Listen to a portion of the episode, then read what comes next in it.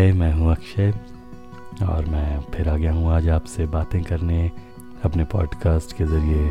धप्पा जो मेरा नाटक है, जिसके बारे में अब आप सब लोग जानते ही होंगे, उसी के सिलसिले में मैंने ये पॉडकास्ट बनाना शुरू किया था। ये चौथा एपिसोड है आज फोर्थ एपिसोड है इस पॉडकास्ट का। इसके बाद एक और एपिसोड आएगा और फिर तो धप्पा मंच पर होगा।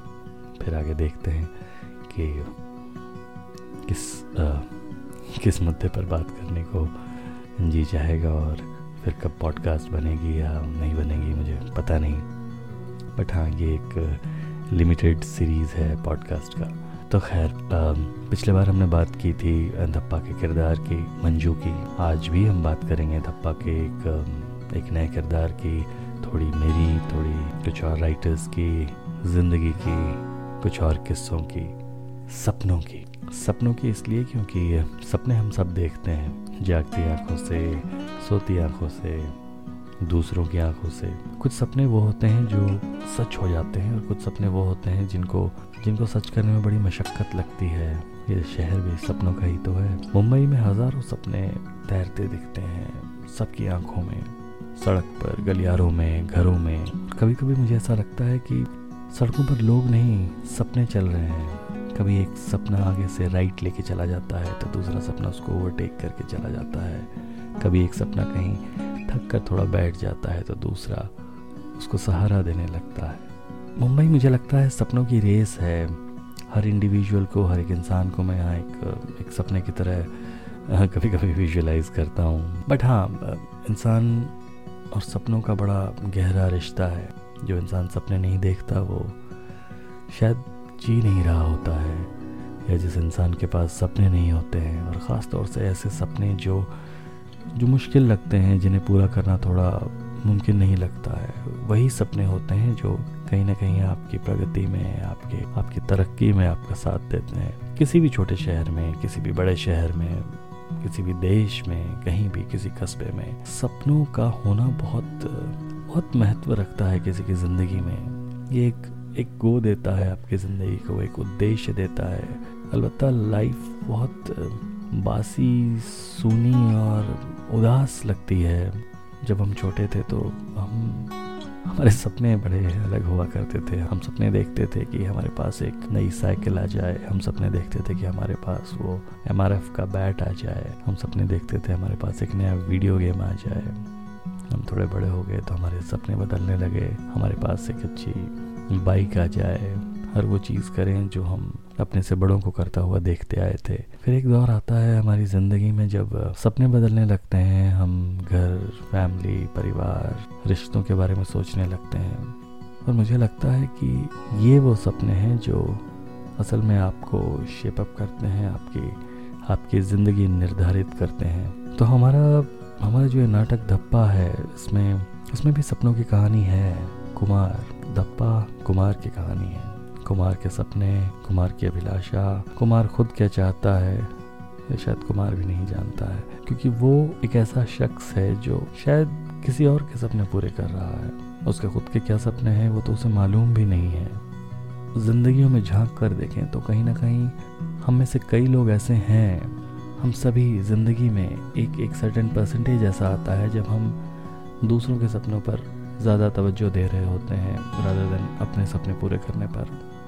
और दूसरों के सपने कोई भी हो सकते हैं। आपके पेरेंट्स के सपने होते हैं, कभी आपके सिबलिंग्स के सपने होते हैं, कभी आपके चाहने वालों के सपने होते हैं, कभी आपके रिलेटिव्स आपके दोस्त। सपनों के पीछे इतना भागने लगते हैं कि आप आप ये भूल जाते हैं आप क्या करने आए हैं। और ये शायद एक अच्छी स्थिति नहीं है, क्योंकि सपने तो आपके ही होने चाहिए। जब आप दूसरों के सपनों को पूरा करने की जिद करते हैं या कोशिश करते हैं तो तो वो काम की तरह होता है। मतलब आप एक सर्टन टाइम के बाद, एक वक्त के बाद आप थक जाते हैं, लेकिन जब आप अपने सपने पर काम कर रहे होते हैं तो फिर आप न दिन देखते हैं, न रात देखते हैं, आप आप थकते नहीं हैं। और ये बड़ा एक सुखद अनुभव है। वो एक किसी नाटक की लाइन है ना कि हर इंसान को ज़िंदगी में कुछ ना कुछ ज़रूर खोजना चाहिए। तो मेरे हिसाब से ये वो खोज नहीं है कि आपको पता होना चाहिए कि आपकी ज़िंदगी के सपने क्या हैं। कुमार धप्पा का जो किरदार है, ये पता नहीं किसके सपनों के पीछे भाग रहा है। वो सपने अपने पूरे कर पाएगा भी या नहीं ये भी एक एक एक उलझन है, एक एक डिलेमा है। क्योंकि कुमार फ़िल्म इंडस्ट्री से ताल्लुकात रखता है तो सपनों का होना तो लाजमी है। लेकिन कितना अच्छा होता कि ये सपने उसके, खुद के होते। मैं मुंबई में काफ़ी सारे अपने हम उम्र एक्टर्स से मिलता हूँ। बहुत सारे नए एक्टर्स आते हैं, उनसे मिलता हूँ। बहुत सारे बच्चे थिएटर ज्वाइन करने आते हैं। तो मुझे ये रियलाइज़ होता है कि कैसे लोग अपने सपने की खातिर अपना अपना घर बार अपनी पढ़ाई, अपना जॉब अपनी अपनी सारी सेविंग्स फूक कर यहाँ चले आते हैं। फ़िल्मों ने हमारी ज़िंदगी को बहुत प्रभावित करके रखा है स्पेशली ये जो फिफ्टीज़ के टाइम की फ़िल्में होती थी, जो नब्बे के दशक की फ़िल्में होती थी, इन्होंने हमारी ज़िंदगी पे एक ख़ास इम्पैक्ट छोड़ा है जब जब एक एक किरदार, एक हमारा हीरो फ़िल्म के पर्दे पे मर जाता था या उसे कोई उसे कोई चोट लग जाती थी तो हम उसके प्रति बहुत सहानुभूति जताने लगते थे। और उसी वक्त जब कोई एक विलन कुछ ऐसी बुरी हरकत पर्दे पर करता था तो हम उसके उसके अगेंस्ट हो जाते थे। हम हम जब उसे अपनी असल ज़िंदगी में भी देखते थे तो हमें लगता था, नहीं, ये तो एक बुरा आदमी है तो अच्छा आदमी हो ही नहीं सकता, इससे बात मत करो। तो ये एक इम्पैक्ट रहा है इंडियन सिनेमा का और मुझे लगता है इंडियन क्या, ये तो वर्ल्ड सिनेमा का इम्पैक्ट भी रहा है, हर जगह ही रहा होगा, चाहे वो देश कोई भी हो, कि आप पर्दे पर अपने अपने सुपरस्टार को जैसा देखते हैं, आप उसके जैसा बनने की कोशिश करते हैं। फ़िल्में हमेशा से समाज को प्रभावित करती रही हैं। फ़िल्मों को समाज का आईना भी कहा जाता है। ये वो कहानियाँ हैं जो जो लोगों की ज़िंदगी को बदलती नहीं तो कम से कम उनका रंग ज़रूर बदल देती हैं। अब देखिए ना आप, यहाँ मुंबई में ही आप जब इंटरनेट पर न्यूज़ तलाशेंगे तो आप देखेंगे कैसे कैसे फैंस हुए हैं लोगों के, सुपरस्टार्स के। किसी ने अपने पूरे घर को पोस्टर वॉल बना के रखा है, अपने अपने प्रिय खिलाड़ी, अपने प्रिय सुपरस्टार के खातिर। तो किसी ने अपने बॉडी पे इतने टैटूज़ बनवा लिए हैं उसके नाम। तो एक क्रेज़ है मुंबई फ़िल्म इंडस्ट्री बॉलीवुड का, यहाँ के लोगों में। और यही वो ख़ास बात है जो लोगों को यहाँ खींचता है। क्योंकि हर कोई चाहता है उस उस रेड कार्पेट पर खड़ा होना, उस मंच पर जहाँ आपकी आँखों में लाइटें चमक रही हों, फ्लैशेस हों, और आप एक हाथ हिलाएँ और लोग आपके आगे पीछे हुटिंग करते हुए दिखें अभी कुछ दिनों पहले मैंने एक शाहरुख खान साहब का एक वायरल वीडियो देखा ट्विटर पर जो ट्रेंड हो रहा था ईद के दरमियान जब जो वो अपने बैल्कनी में खड़े होकर के उन्होंने हाथ हिलाया और सामने एक एक हजूम था, इंसानों का एक पूरा समंदर था मन्नत के सामने। तो धप्पा कहीं ना कहीं उस क्रेज़ की कहानी है, उस स्टारडम की कहानी है, एक एक दौर की कहानी है स्पेशली वो दौर जो जो अब उतना नहीं है जितना एक ज़माने में हुआ करता था। मुझे आज भी याद है जब मैं छोटा था तो हमारे स्कूल की लड़कियाँ बोला करती थी कि ये साधना कट हेयर स्टाइल है तो साधना कट हेयर स्टाइल मतलब एक्टर के नाम से हेयर स्टाइल होता था। फिर ऐसे ही बच्चन साहब का वो साइड लॉक्स का तो मुझे वैसा हेयर स्टाइल दे दो आप। फिर मिथुन दा का जब दौर रहा तो पूरा कोलकाता पीछे से ऐसे लॉन्ग हेयर में रहता था।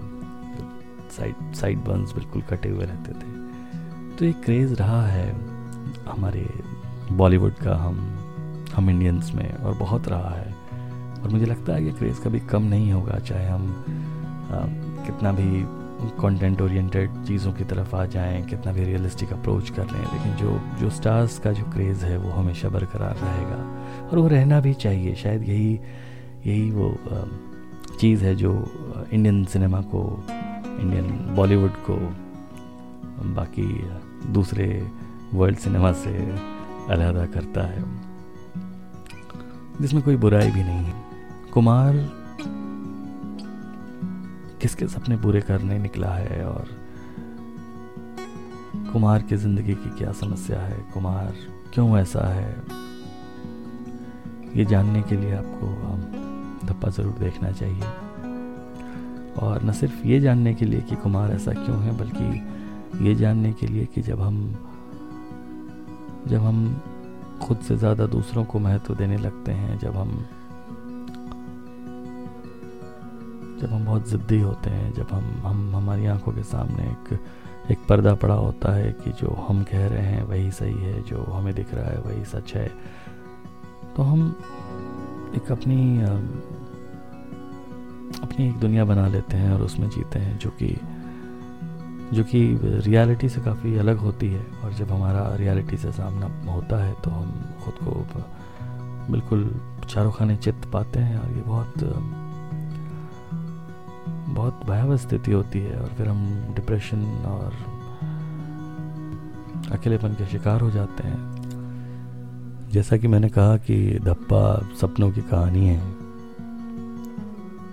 तो इस सपनों की कहानी को देखने के लिए आपको आना पड़ेगा सेंट एंड्रयूज ऑडिटोरियम अट्ठारह जून शाम सात बजे। टिकट्स बुक माई शो पर उपलब्ध है और आप आएँ और देखें कि ये ज़िंदगी की अस, असल ज़िंदगी की और सपनों की इस जद्दोजहद में आखिरकार जीत किसकी होती है? फ़िलहाल आपसे इजाज़त लेता हूँ। रात काफ़ी हो गई है और कल मेरी रिहर्सल है। थोड़ी तैयारियाँ करनी है। थोड़ा रेस्ट कर लेता हूँ। आपसे बातें हो गई। मिलता हूँ आपसे अगली पॉडकास्ट में। तब तक के लिए शबा खैर, खुश रहिएगा, आराम से सोइएगा और हाँ सपने ज़रूर देखिएगा। मैं अगले पॉडकास्ट में बात करूँगा। धप्पा का ही एक और किरदार, इरावती की।